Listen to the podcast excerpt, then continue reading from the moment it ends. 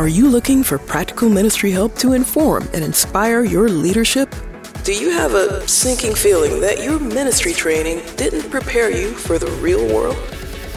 Hey, you're not alone. Join thousands of other leaders in pursuit of stuff you wish they taught in seminary. Welcome to the Unseminary Podcast, presented by CDF Capital, helping churches grow. Visit them at cdf.capital forward slash unseminary. Hey, friends, welcome to the Unseminary Podcast. So glad that you have decided to tune in. Uh, today, we've got a great episode. You know, every week we try to bring you someone who will both inspire and equip you, and today is no exception. Excited to have Ken Nash with us. Uh, he's a pastor, lead pastor at uh, Cornerstone Church. This is a multi site church in Michigan that's experienced incredible growth over these last 30 plus years. It's one of the fastest growing churches in the country, multi site, like we said. Uh, Ken has a dual history. He was here uh, prior to 2016 and then returned in the last couple years to serve in the lead pastor role. Ken, welcome. We're so glad you're here. Thanks, Rich. Honored to be with you today. Why don't you fill in the picture? Kind of, you know, if people were to come this weekend to Cornerstone, what would they experience? What did I miss there? How do, what's the flavor of the church? Yeah, uh, come as you are, church. Uh, um, very dynamic, uh, filled with lots of life, energy, vitality. Uh, um, just a uh, church that's fully alive. Love it. So good. Now you so you had this dual history. You were there pre 2016 and then you came back. Uh, tell us that story. That's kind of an interesting. Yeah. Oftentimes you, you know you don't you don't hear that. What was that? What's that piece of the puzzle? Yeah, that that's one of the God's curveballs. God has a way of mm. being the better storyteller than than my plan. so, so. I actually built a good friendship with Brad Kalajainen, and he was the planter 30 years ago, 32 years ago mm-hmm. uh, founder, you know, that kind of thing. And so, about 15 years into his ministry, uh, he built a relationship with me. I was serving in a church that was growing quite rapidly in mid Michigan. And uh, he he just said, "Would you ever consider working here with me?" And so, as we started to build a friendship, I came on. I was really the first pastor he brought on as the church grew from his basement to mm-hmm. you know into a thousand people. He said, "It's probably time that I bring on a teammate." And so oh our goodness. thought was that I would be the succession plan.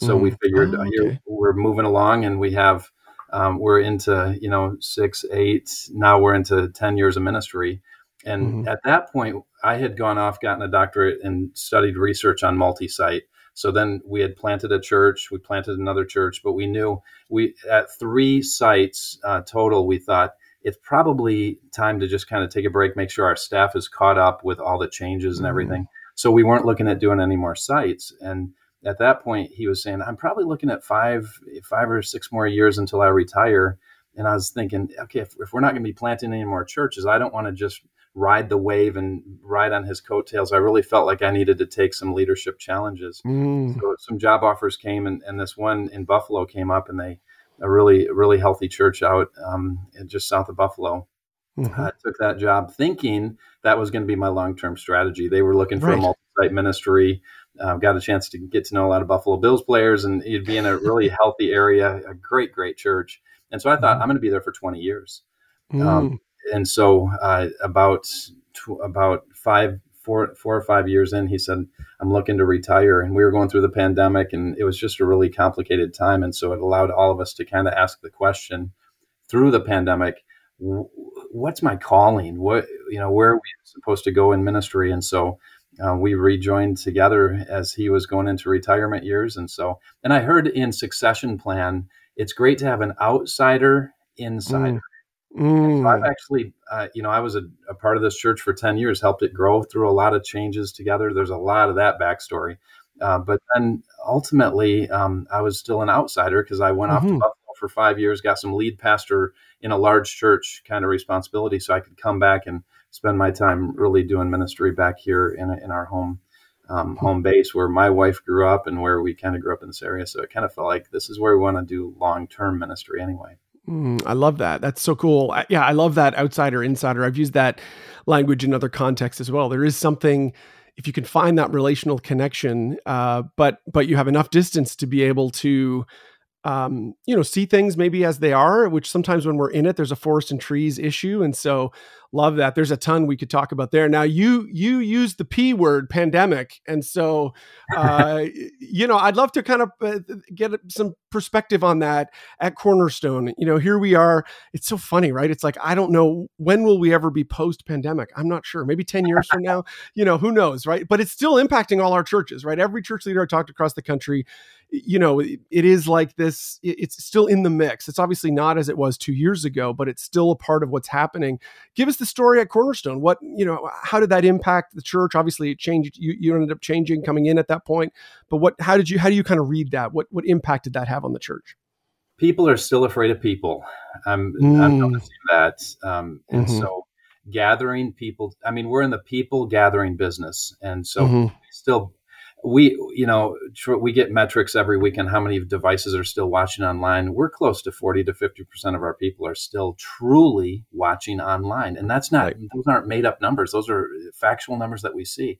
Very discouraging very frustrating. Mm-hmm. but in my opening answer to you as we're a lively church and dynamic and and here's why i say i sense cornerstone is really fully alive right now because we're going after one word engagement Mm. So while we care about and try to minister to people online and we're finding mm. ways to engage them, we're looking at who's looking at us. Mm. What the pandemic allowed us to do, and you you know how God works in this sense of redemption. God can take anything and turn it into a redeeming, resurrected value.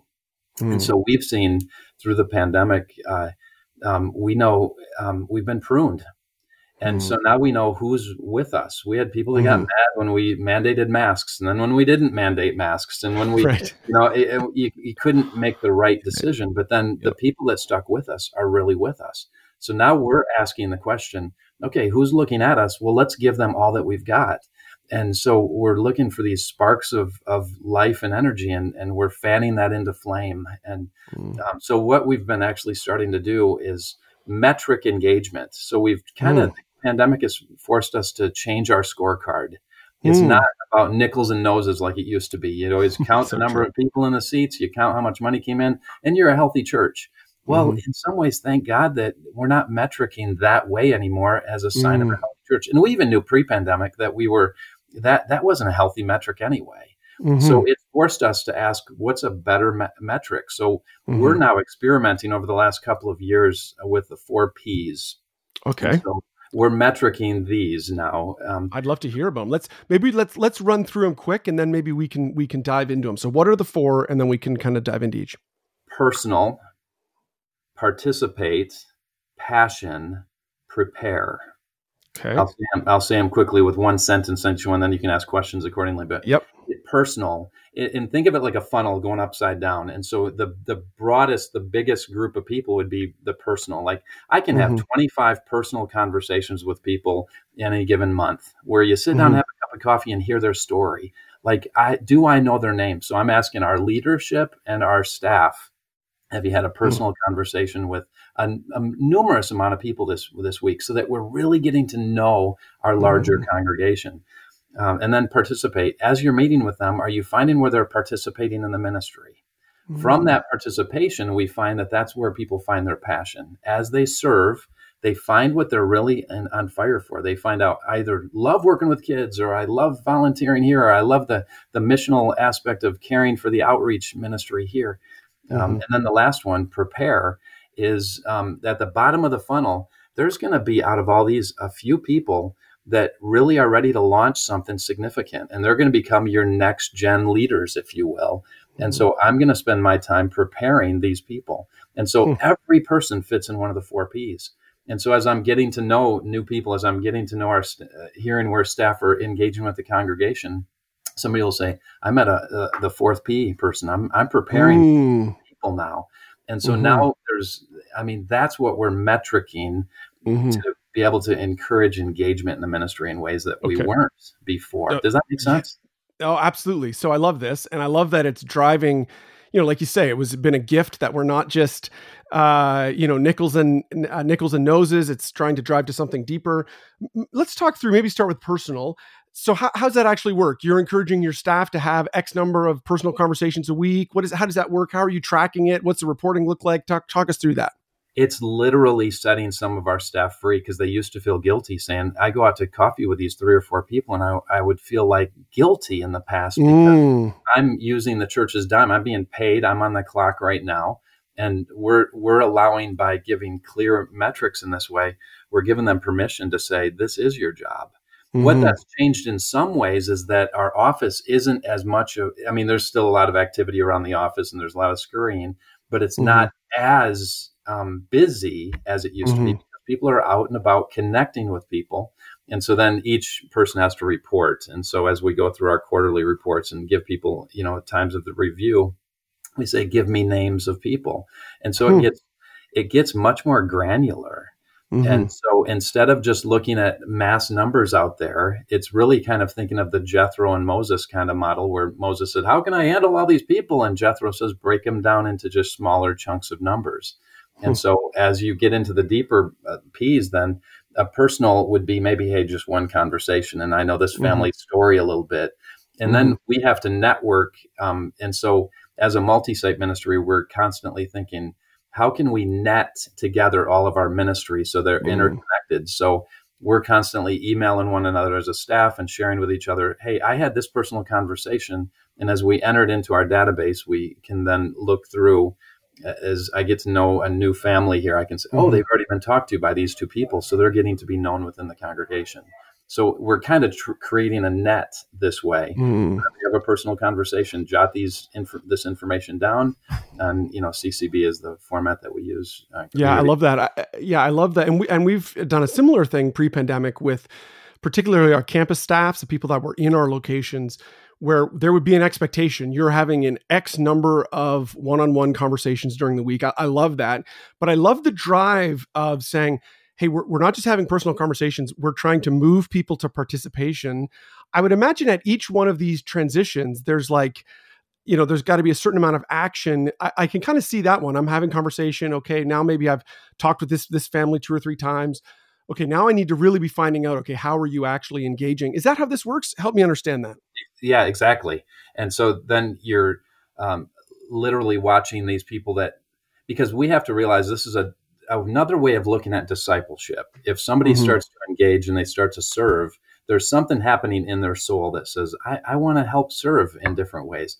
And mm-hmm. if you watch them start to correct things, which by the way, anger to us is a good thing. When somebody's angry, mm-hmm. it's nothing to be afraid of because anger is a kind of passion.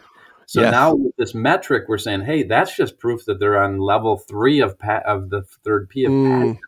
Um, mm. Their their anger about that is just trying to improve our system, which let them down, and so mm. it doesn't create this chaos um, within our staff anymore when there's tension in from within the congregation. Um, apathy is our bigger fear, frankly. Right.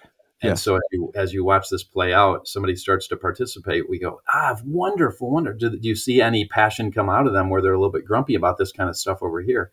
And so mm-hmm. it's in, in many ways much more conversational in ways than we have been before. Instead of just treating people like a number, we, mm-hmm. we really get to know their heart in so many ways. Talk me through the participation. You've set up participation as being a volunteer thing, jumping on a team. Right. Is that intentional or was that just an example? Talk us through is that kind of the preferred course that you're kind of seeing people take directions towards yeah. getting in, you know, onto into participating in the church? You know, that when when your when your ministry is growing and people are coming in from from different avenues, you do want to take some time to vet them and get to know mm-hmm. them.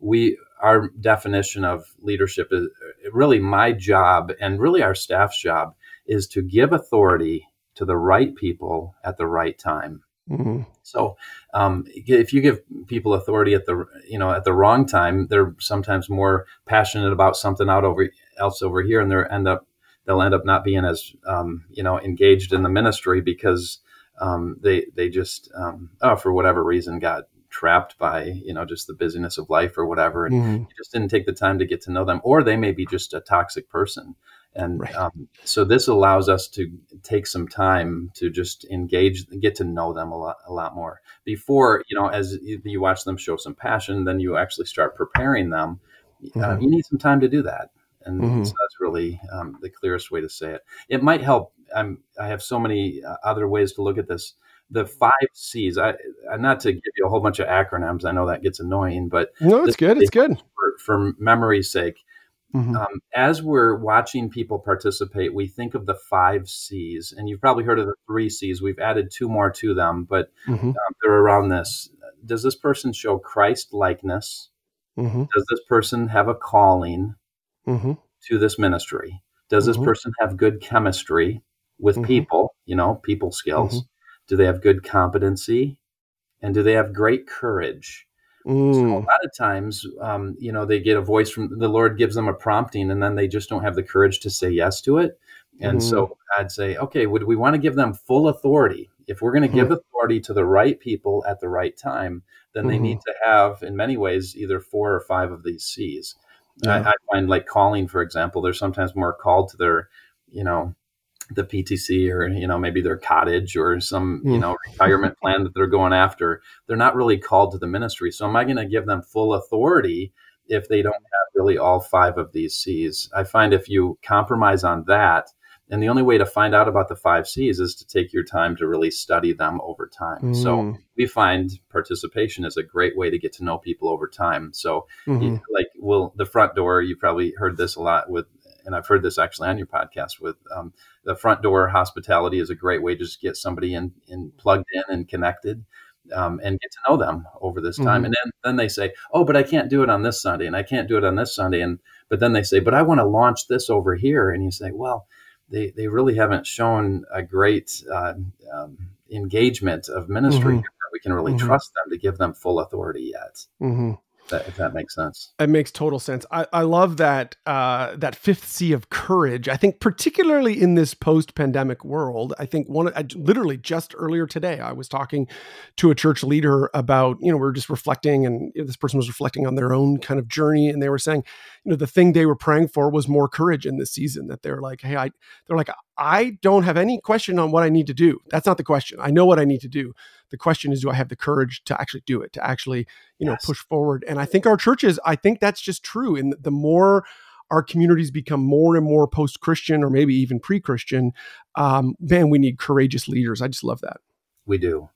Yeah. Yeah. Certainly so to, to, watch people step up and, and truly say, um, not just complain about it, but actually be willing to help solve it with you. A lot of mm-hmm. times they sit back passively and they say, I wish the church would do this. I wish the pastor would do this. I wish, you know, um, and but I love it when people have the courage to be able to say, "But I want to help. I want to help yeah. you and join in with you." Love it. I, I do want to ask you. We had talked earlier about before the call about some research um, that I want to make sure we get to. But one of the things I want to underline for folks that are listening in, um, we I've seen this anecdotally time and again in churches. We saw it at our church. We've seen it at our church that um, when people come into our church and get connected, you know, we often give them multiple pathways. You say, get in a team, get on a, you know, get in, get in a group and on a team. Um, and we've noticed that people who first join a group are less likely to get on a team.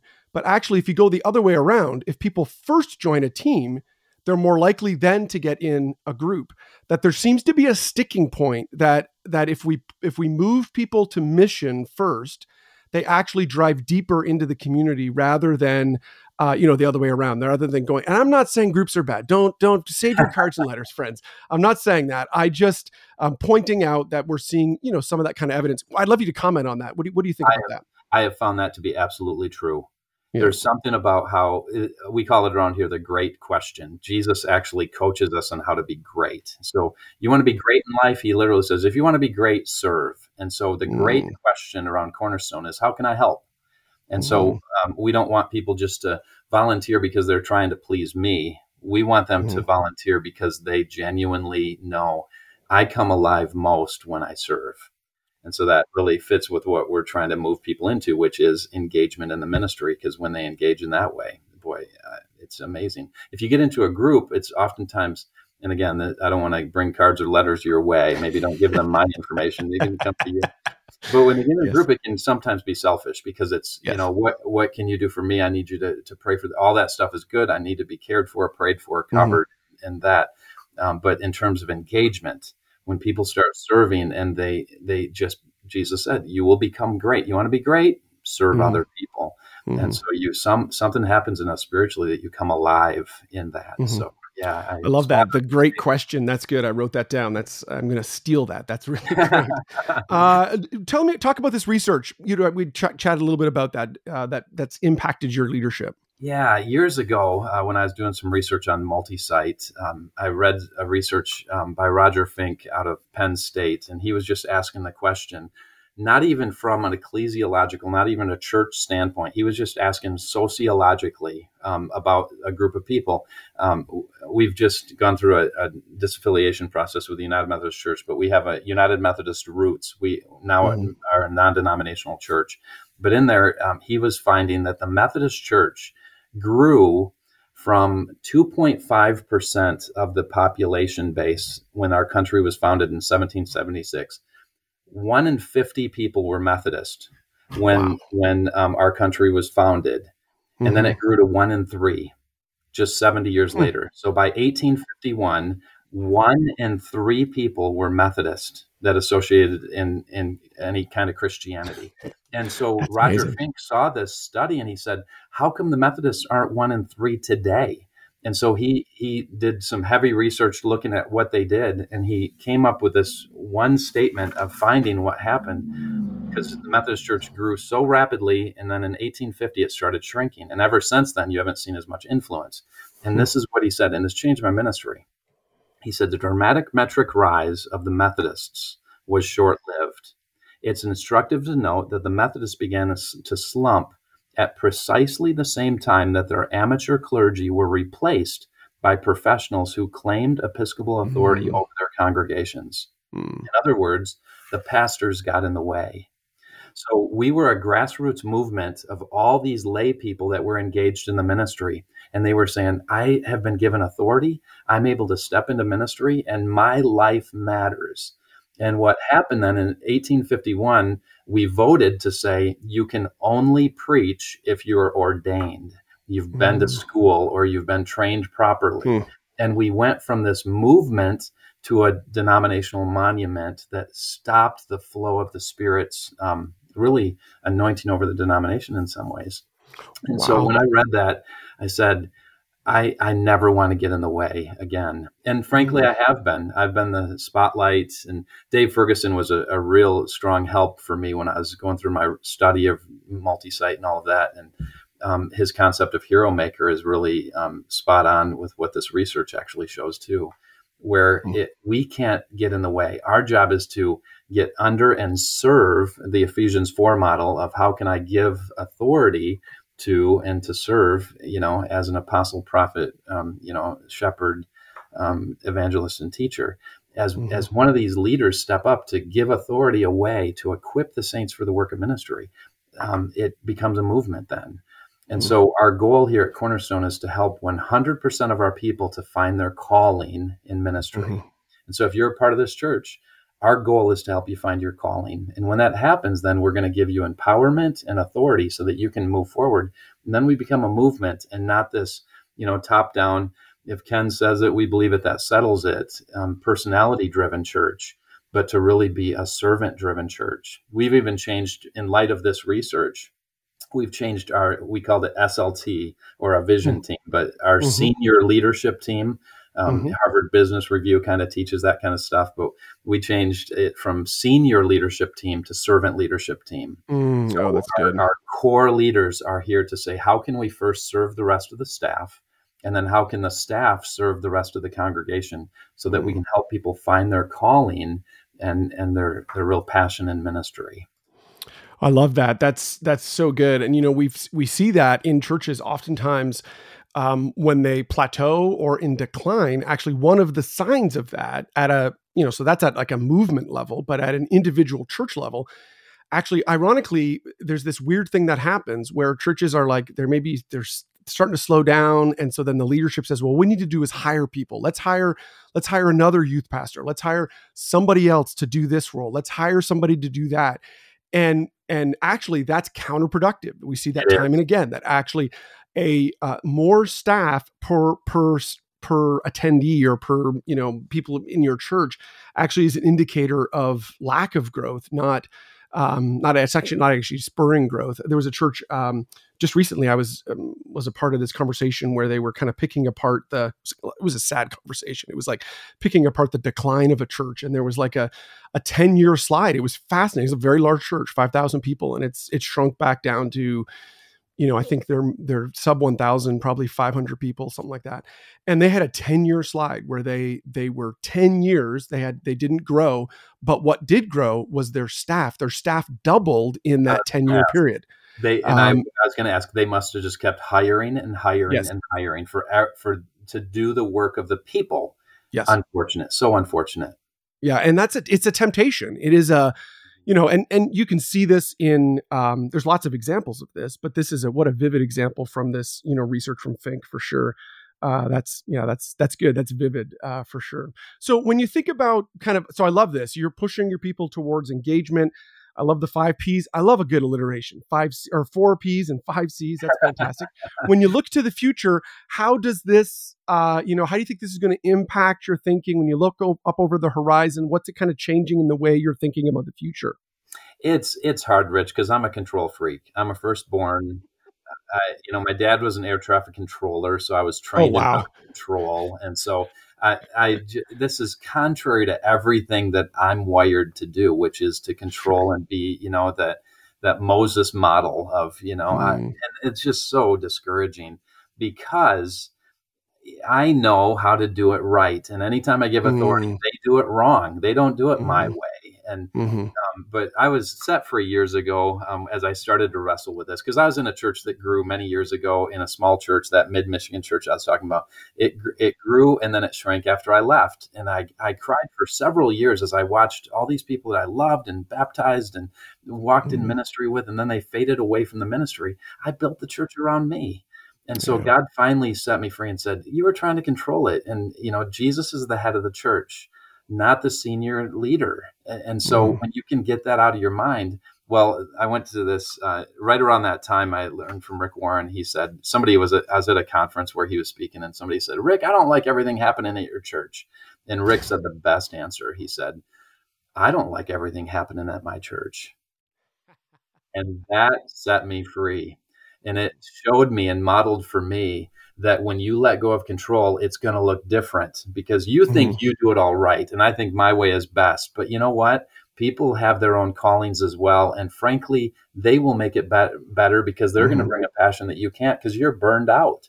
So mm-hmm. if you hold mm-hmm. on to control and say, "I want the church to look just like this," and I'm I'm I'm the senior leader, and it's my job to make sure all the parameters are in really great shape you got to let go of that. And so, what does the future look like? It's beautiful because I wake up each day saying, God, how are you going to surprise me with mm-hmm. somebody that gets a new holy disturbance within the congregation, this new passion welling up inside of them?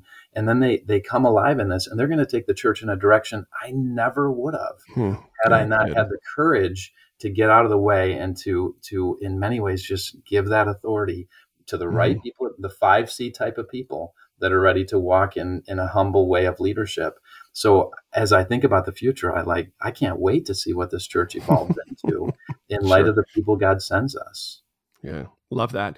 You know, one of the things like in a when I first started in ministry, and you know, you and I are a similar uh vintage you know there were these churches out there that had the they would they'd brag about it they'd say 110 different ministries they would be like we have all these different things and then and there was a part of that that was crazy right? Like a part of it was like okay this is like we're running in a gajillion different directions and it was it felt unfocused.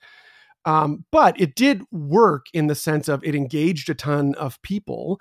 I know kind of post eric geiger and tom rainer's book mm-hmm. simple church it it it um, one of the things we learned was wow if if we could narrow down on fewer things we we'd be more effective. We could we could reach more people. But I, I do think that I get the logic of that. I do. Yes. But one of the things to your to your point, one of the things that was is probably a negative outcome of that, which wasn't their intention, was it fed it fed all of our controlling instincts. It fed our instincts to be like, hey, we just justified it as simple church, simple church, simple church, simple church. Yes. How do you balance those two off? How do we? Because I don't think we'd want to go. I, I, could be wrong. I don't think what you're saying is let's go back to the 112 ministries thing. Let's get back to tons of different stuff. Right. Uh, but but but we do want to empower people more. Help me understand the nuance of those. Well, it's um, um, I, I was all in on Simple Church. We we mm-hmm. actually followed that model for a while because of the control freak. You just nailed it, Rich. My my control control to nature loved that. Um, however, However, it was going contrary to then this research that just right after I started studying Simple Church, I read this from Roger Finke. And so they yep. were diametrically opposed.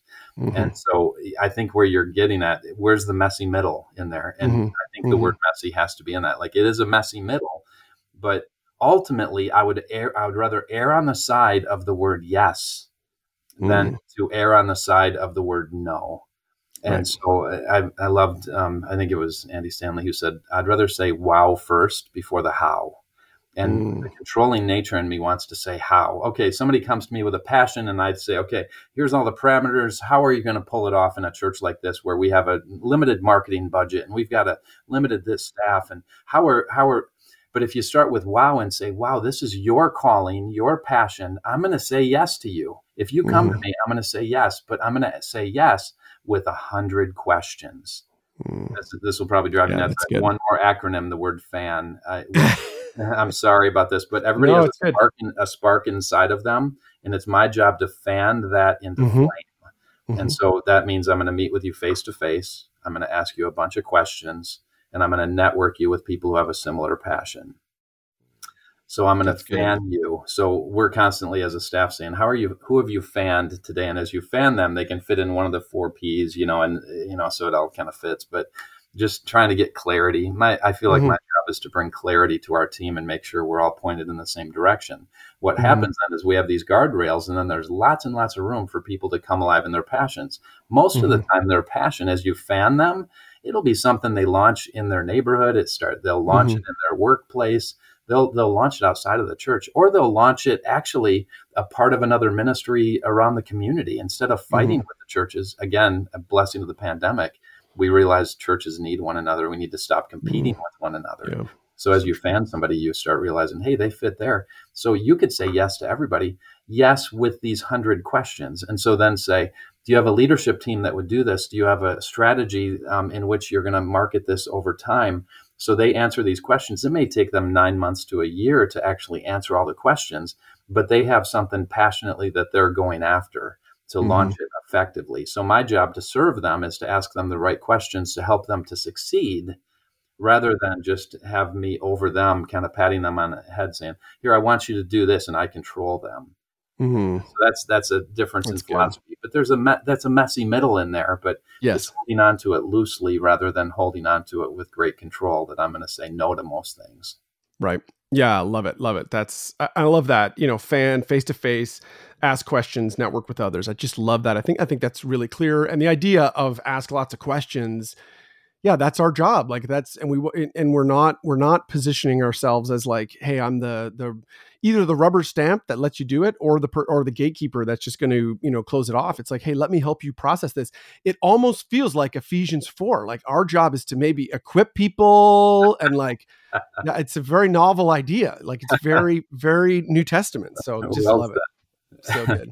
Well this has been a great conversation. Anything else you'd like to say just as we wrap up today's uh, discussion yeah, I honestly I love your unSeminary podcast around the idea of saying, okay, what would you if I could go back to seminary twenty some years mm-hmm. ago, I, I would literally say, I wish I had been trained in how to give authority away to the right people at the right time.